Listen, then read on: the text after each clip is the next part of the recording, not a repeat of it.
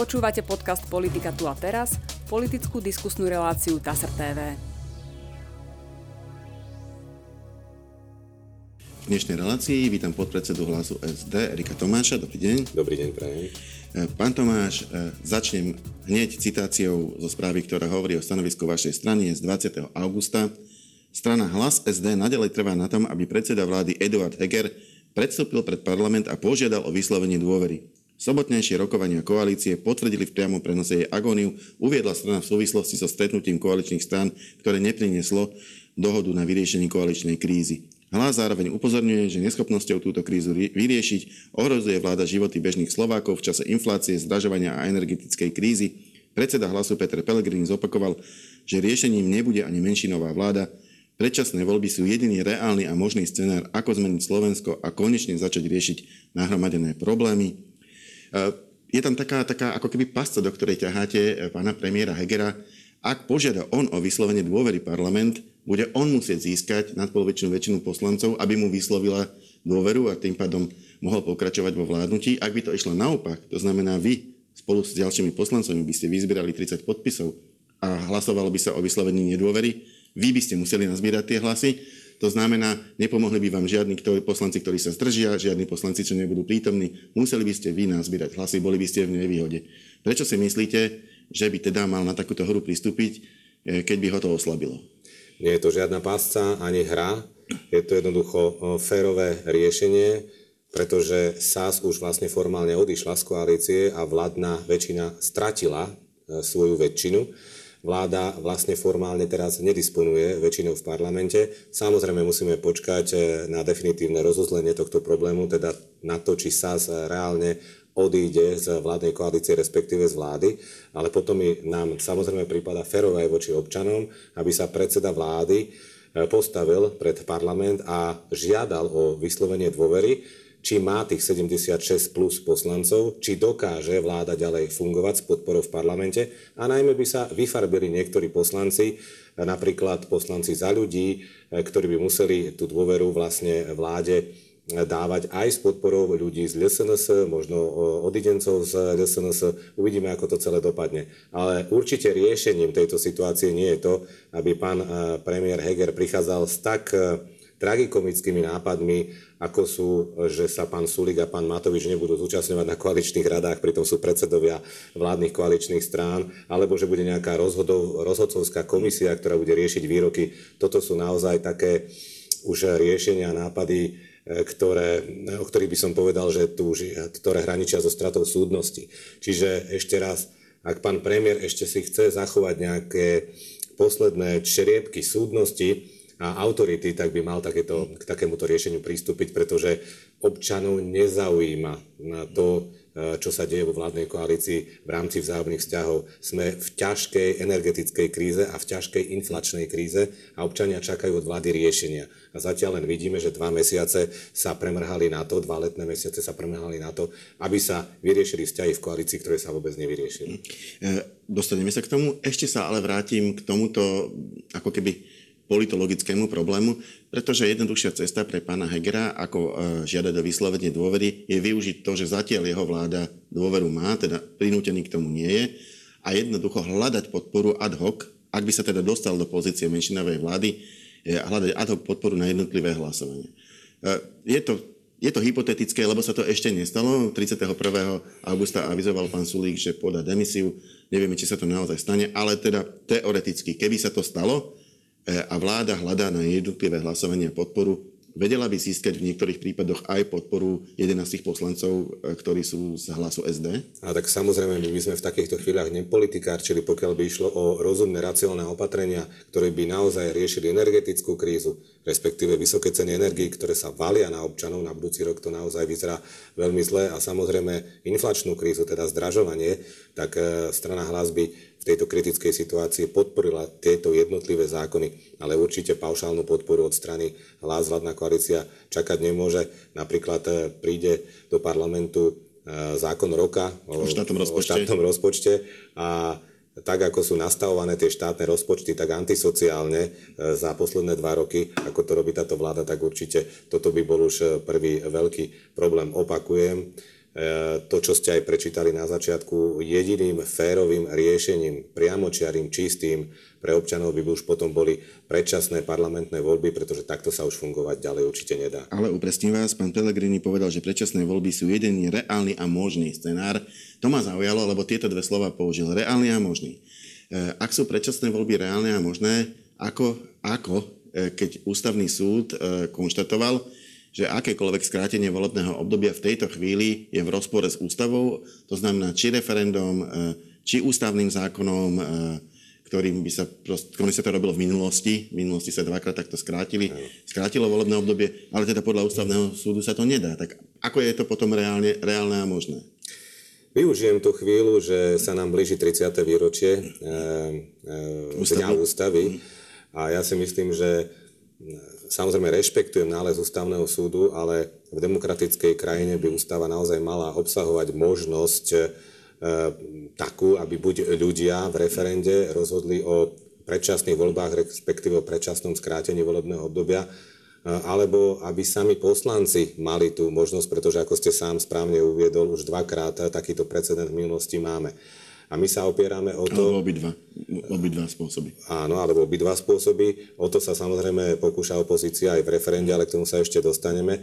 Ale hlavne my sme zaznamenali prísľub predsedu parlamentu Borisa Kolára, E, ktorý už druhýkrát ide predkladať e, do parlamentu, ak teda, teda svoj vstup dodrží, e, novelu ústavy, ktorá práve umožní, alebo má umožniť to, že by si buď poslanci sami skrátili volebné obdobie, alebo aby ľudia v referende rozhodli o skrátení volebného obdobia poslancov. Toto, je, ak, toto by bolo správ... sú, sú, tam dve ak. Ak ju predloží, tak si myslíte, že v parlamente bude tých 90 hlasov. Jedno je pravda, že prijatie tejto novely automaticky neznamená, že sú predčasné voľby a poslanci teda E, riskujú svoj mandát. Znamená to len to, že sa doplnila ústava e, o takúto možnosť aj pre budúcnosť, keď bude nejaká patová situácia v parlamente, riešiť to predčasnými voľbami. Napriek tomu, E, bude tam tých 90 hlasov, je na to šanca? No ak poslanci neuprednostia svoje osobné záujmy e, pred e, záujmami krajiny, tak bude, pretože naozaj, ako hovoríte, len by sa ústavne umožnilo, aby poslanci si mohli skrátiť volebné obdobie, čo automaticky nebude znamenať, že to tak v tejto chvíli urobia, ale toto by bolo už pravidlo pre všetky vlády. Takže ešte raz, Vznikajú takéto situácie, ako vidíme aj dnes a preto naozaj by mali mať poslanci alebo občania právo v zmysle ústavy skrátiť volebné obdobie. Ja preto pevne verím, že minimálne na zmenu ústavy by sa tých 90 hlasov mohlo e, e, nájsť, pretože nepredpokladám, že by niekto z opozície bol proti. Ak pán Kolár niečo také predkladá, tak e, zrejme aj sme rodina by mohla byť za. Predpokladám, že už aj SAS by sa mohla inak správať a im mať iný prístup k tomu, zvlášť keď si dobre pamätáte, že po náleze ústavného súdu, e, keď e, bolo zablokované vlastne referendum o predčasných voľbách, viacerí lídry koalície, vrátane pána Sulíka, e, pána Matoviča a pána Kolára kritizovali vlastne to rozhodnutie ústavného súdu, respektíve skôr postup prezidentky, ak sa bavím o, o pánovi Matovičovi, aby som teda bol spravodlivý, ale sľubovali takúto zmenu ústavy. Pán Kolár aj s takýmto návrhom prišiel, aj keď vtedy sme to považovali, považovali za trošku falošnú iniciatívu, pretože pán Kolár prišiel so, s, návrhom, s návrhom zmeny ústavy, ale s platnosťou až od marca 2024, teda preto ďalšie volebné obdobie, tak predpokladám, že teraz, keď pán predseda parlamentu niečo predloží, tak sa to už bude týkať aj tohto volebného obdobia, aby sme mohli prípadne v parlamente siahnuť po takomto riešení, teda 90 hlasmi odhlasovať predčasné parlamentné voľby. No ak by, zase máme tu veľa ak v tejto relácii, ak by to referendum prebehlo, ak by prebehlo s obidvoma otázkami, e, ak by na ne e, ľudia odpovedali pozitívne, e, stačilo by v parlamente na predčasné voľby uznesenie, ak si dobre pamätám, to znamená ani nie 90, ale 76 hlasov. Myslíte si, že sa dá dopracovať takýmto spôsobom až k tomuto? Preto hovoríme obaja v tom podmienacom spôsobe, pretože pri nevyspytateľnosti tejto našej vládnej koalície my fakt netušíme pred, v tejto chvíli, aký bude ďalší vývoj. A samozrejme strana Hlas, sociálna demokracia podporila e, referendum e, s dvomi otázkami, e, ktoré sú momentálne na stole u pani prezidentky.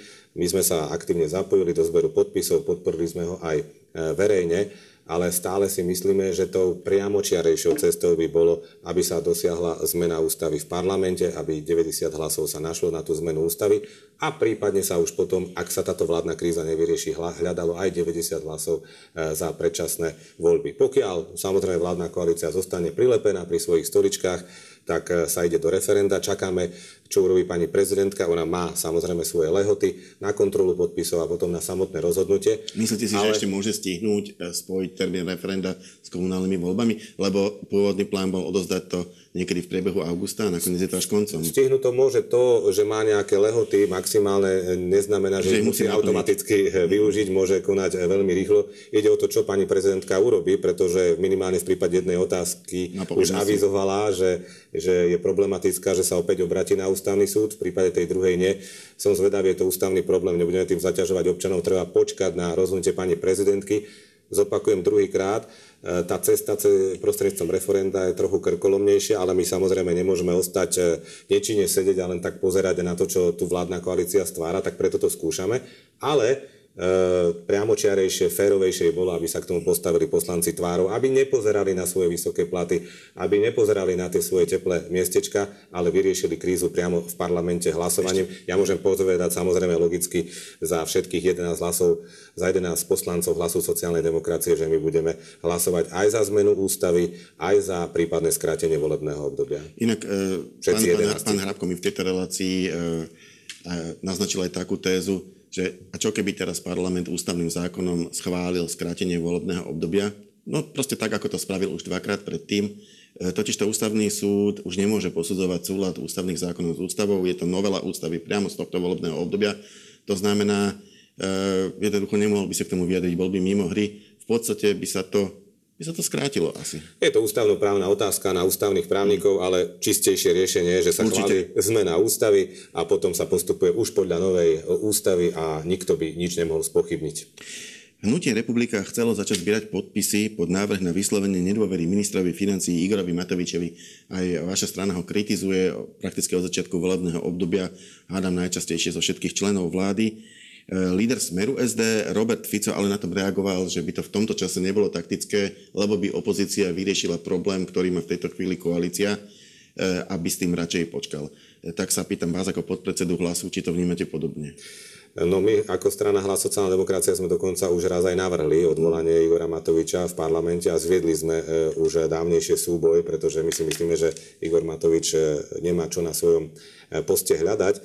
Čo sa týka návrhu na odvolanie, nového návrhu na odvolanie Igora Matoviča, to má svoj čas, to má svoj e, priestor, pretože teraz e, treba počkať na to, či vlastne sa skutočne odíde z tej vládnej koalície, čím by sa zmenili pomery v parlamente a potom sa môžeme rozprávať o všetkom. E, ja si myslím, že odvolávanie jednotlivých ministrov už teraz nemá až taký zmysel, aj keď samozrejme, pokiaľ by bol tento návrh na stole, tak strana hlas okamžite podporí odvolanie Igora Matoviča ale teraz by sme sa mali pokúsiť o to, aby naozaj už e, bola tá situácia vyriešená skrátením volebného obdobia a predčasnými voľbami.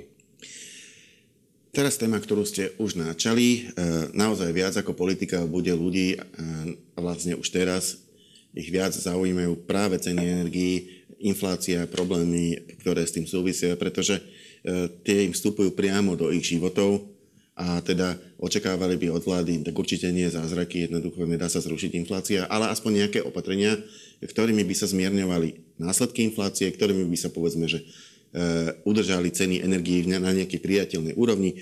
Pán premiér Heger už avizoval aj takéto opatrenia. Hovoril, že ceny elektrickej energie by v priebehu budúceho roku výrazne raz nemali. Energie pre domácnosti, zdôrazňujem lebo iná je podnikateľská energia, iná je pre domácnosti a hľadajú sa opatrenia aj v prípade ceny plynu. Hľadajú nejaké opatrenia. Či hľadáte nejaké opatrenia aj vy, ako by ste si ich predstavovali, keby ste mali zodpovednosť za vládu vy? Nielen, že hľadáme, ale aj navrhujeme v parlamente, snažíme sa byť konštruktívnou opozíciou. Ak to sleduje ten politický život, tak vidí, že strana hlas okrem kritiky naozaj každý mesiac na každú schôdzu predklada balík zákonov, ktoré stále reagujú na akúkoľvek krízu, buď na covidovú, inflačnú, energetickú, tak sa budeme správať aj na septembrovej schôdzi práve teraz do piatka máme predložiť návrhy zákonov, čo aj samozrejme urobíme. A naozaj nás veľmi mrzí a mne je to ľúto. Ja viem, že som politik, opozičný politik a je prirodzené, že to kritizujem, ale kvôli ľuďom je ľúto, že vláda sa už dva mesiace zaoberá samou sebou, pritom treba povedať, že ona už v podstate 2,5 roka celé volebné obdobie toto robí a valí sa na nás táto energetická kríza a už máme na pleciach e, tú krízu zdražovania, aby sme nehovorili tými cudzými slovami inflácia ale. Ale tak zase e, treba povedať, že nejaké opatrenia boli prijaté aj v tej, e, nakoniec ceny energií e, sa riešili ešte na jar, bola tam dohoda o tom, že, e, že ich samotné elektrárne udržia na nejaké... No, no to, k tomu by som čiže, teda čiže, mal pripomienku. Čiže, veľa sa teda, keď sa bavíme o zdražovaní, mm. tak veľa sa toho neurobilo. E, stále o tom hovoríme, že porovnajme si iné krajiny, čo robili, ako znižovali DPH na rôzne komodity, vrátanie potravín, energii, ako znižovali, povedzme, spotrebné dane, ako stropovali ceny potravín a podobne. A to boli okolité krajiny, alebo ako valorizovali mimoriadne dôchodky. Česká republika, Maďarsko, Polsko, Rakúsko rozdávalo energetické šeky. U nás sa veľa neurobilo. Vláda sa hrozne chválila tzv. memorandum o zastropovaní cien elektrickej ano. energie a zatiaľ vidíme, že memorandum stále neplatí. Je to len v podstate zdra papiera, pretože vieme, že túto situáciu môže vyriešiť len reálna zmluva, ktorá je niekde na kontrole v Bruseli a možno bude e, z Bruselu príde až niekedy v novembri. A potom ešte vystáva otázka, či vôbec Vláda má dostatok elektrickej energie na to, e, respektíve slovenské elektrárne majú dostatok majú, elektrickej to, energie na to, aby, aby poskytli túto elektrickú energiu lacnejšiu štátu, pretože podľa našich informácií, e, nemusia byť úplne presné, ale zdá sa, že sú, e, slovenské elektrárne majú už zazmluvnenú a predanú vlastne elektrickú energiu na ďalšie dva roky a tá elektrická energia, ktorá mala byť ponúknutá štátu a domácnostiam, e, tu mal poskytnúť tretí blok e, e, jadrovej elektrárne Mochovce a ten stále nie je spustený. Čiže tá situácia naozaj nie je vyriešená, nie je, kriti- je, je, je kritická. Navyše v tom memorande sa hovorilo, že, alebo aspoň politici to tak deklarovali, že tú lacnejšiu elektrickú energiu by mali mať aj verejné budovy, ako napríklad domovy sociálnych služieb, školy, nemocnice a odrazu toto odtiaľ vypadáva. Takže ani tento jeden krok, ktorý my by sme hodnotili pozitívne, ak by bol dotiahnutý do konca, áno, bolo by to dobre, keby sa zastropovali elektrické energie, my ako tú iniciatívu vnímame pozitívne, ale bohužiaľ stále nie je dotiahnutá a stále tí ľudia a tie domácnosti nemajú istotu. Takže toto je, toto je naozaj e, veľmi kritické a potom, čo si budeme hovoriť, e, nechcem ľudí strašiť, ale realita je taká, e, keď si čítame všetky tie informácie, že na budúci rok naozaj tie ceny energie majú byť niekoľkonásobne ešte vyššie. Hovorí sa o, napríklad v priemere o tom, že by mali vzrásť v priemere ceny energie o 170%, čo sú len konzervatívne odhady. A ja sa pýtam, čo robí vládna koalícia, aký je plán, pretože zatiaľ len vidíme, že riešia E, nejaké medziľudské vzťahy a podobne, ale predsa oni mali využiť celé leto na to, aby sa pripravili na jeseň a hlavne na zimu. Ale ja som, ja som takéto informácie nezachytil, že by, že by napríklad e, plyn alebo elektrina pre domácnosti mali zdražiť o 200%. No tak, e, tak, to, tak práve, že áno, pokiaľ by sa nezasiahlo a nevstúpilo, tak naozaj naozaj, pokiaľ sa nezastropuje elektrická energia, pokiaľ sa neobmedzia, nezregulujú ceny, e, ceny plynu, tak, e, alebo sa nepríjmu nejaké priame dotácie, tak naozaj tie ceny energii pôjdu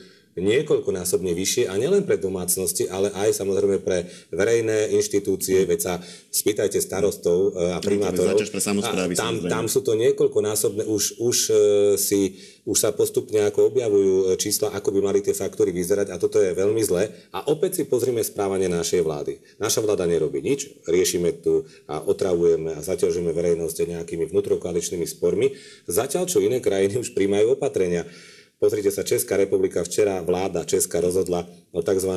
úspornej sadzbe. Jednoducho ide na to vynaložiť 66 miliard českých korún a domácnosti budú mať normálne zľavy z cien elektrickej energie.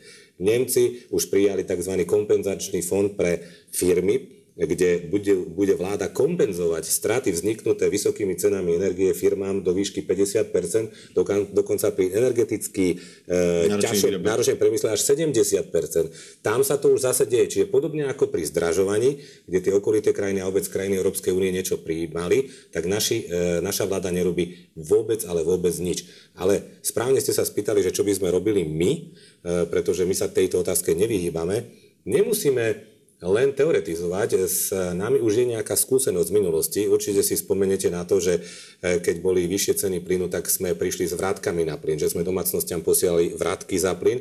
Potom bolo druhé riešenie, ktoré bolo myslím v roku 2019, keď sme matku SPP vlastne e, Prinú, keď to tak poviem, prinútili, aby si neuplatňovala žiadne zisky a toto sa potom roztápalo na to, aby sa tie, tie, tie ceny energii takto nestúpali. Včera sme hovorili o využití Envirofondu. V Envirofonde je 1,2 miliardy eur. Pán premiér Heger niečo tára o tom, pardon za ten výraz, že sa to teda vlastne nemôže využiť, pretože aj tak by to nestačilo na, na pokrytie e, tých e, zvýšených výdavkov za energie, no ale aspoň niečo dáme.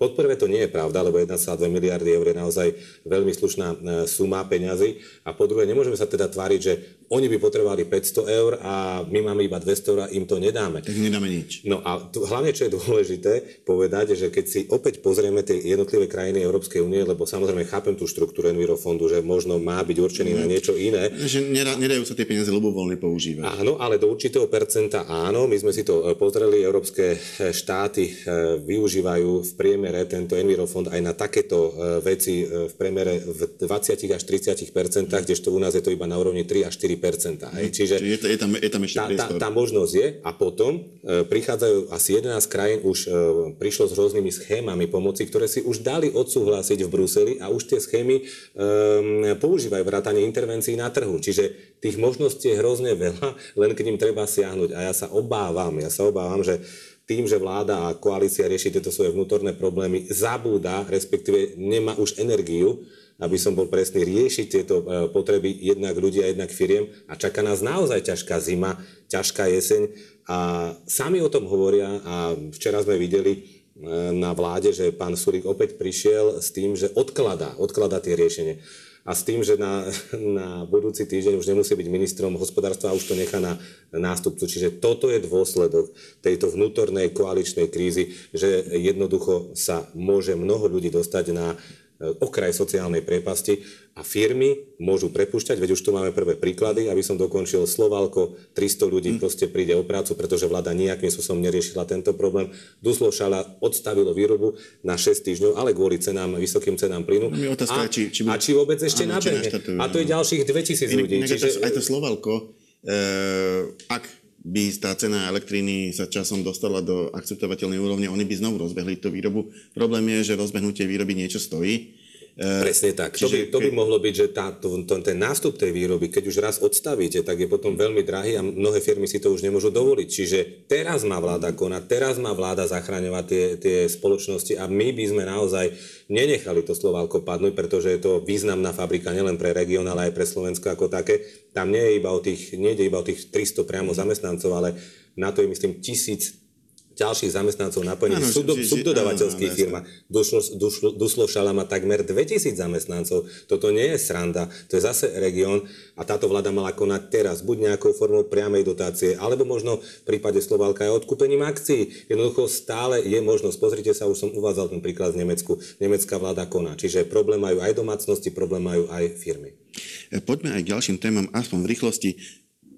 Bude sa voliť ombudsman, nebude sa voliť na septembrovej skôdzi, ako sa to pôvodne plánovalo, bude to až na oktobrovej, ale bude to, e, máte už nejakú predstavu o tom, ako sa k tomu postaví hlas, budete mať svojho kandidáta, podporíte nejakého iného? Viete čo, my pri týchto personálnych e, nomináciách a nevyplakávame, stále máme taký názor, že niekedy až zbytočne predkladať nejakých kandidátov, keďže vieme, že e, vládna väčšina si aj tak presadí svoje. A hovorím, nevyplakávame, pretože sme v opozícii ale ak by sa teda zmenili pomery v parlamente, tak by sme si vedeli predstaviť, že by aj naše meno, meno z radov opozície, ktoré by navrhla opozícia, mohlo mať šancu, ale počkáme si na to. Zatiaľ žiadne meno nemáme. Viem, že sa, táto, sa to zbytočne naťahuje že už to malo byť, e, že už mala byť e, nová tvár dávno zvolená, no ale to je zase zodpovednosť vládnej koalície.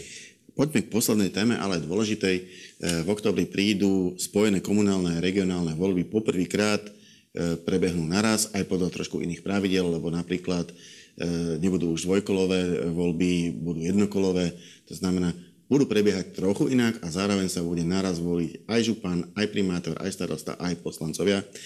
Poslanci, ako je na to pripravený hlas SD, aké majú inštrukcie vlastne vaše regionálne organizácie, s kým napríklad nesmú do koalície, alebo ste im to neodporúčili, s kým by naopak skôr mali e, Aká je tá línia vašej strany? V tomto máme tiež čistý stôl. Naše predsedníctvo už dávnejšie prijalo rozhodnutie pre akékoľvek voľby, e, že vylúčujeme len spoluprácu s Oľano a s ľudovou stranou naše Slovensko a v ostatných e, regiónoch respektíve v regiónoch, keď sa bavíme o komunálnych voľbách a voľbách do VUC, si môžu tie miestne štruktúry vytvárať koalície s inými stranami, aké chcú.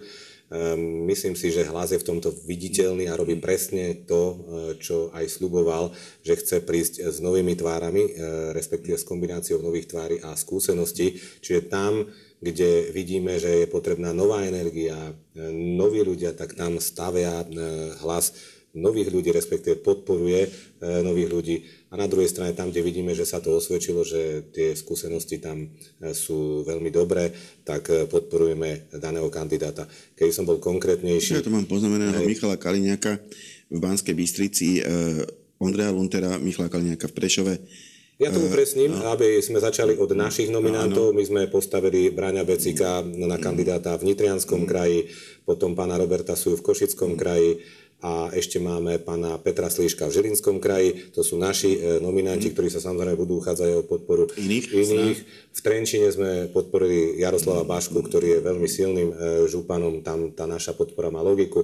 Na druhej strane v Banskej Pestrici e, pána Luntera, kde vidíme nejakú, nejaké pokračovanie konštruktívnej e, línie. Čiže ukazujeme, ukazujeme týmto spôsobom a v Prešove pána Michala Kaliňáka, už pán Pelegrini s ním bol na tlačovej besede, ktorý roky pôsobí proste v samospráve, je to výborný kandidát, ja si dokonca myslím, že má veľkú šancu aj vyhrať, čiže vidíte, že strana hlasa správa konštruktívne, nepolitikárči, chce, aby naozaj v tých župách bolo čo najviac odbornosti.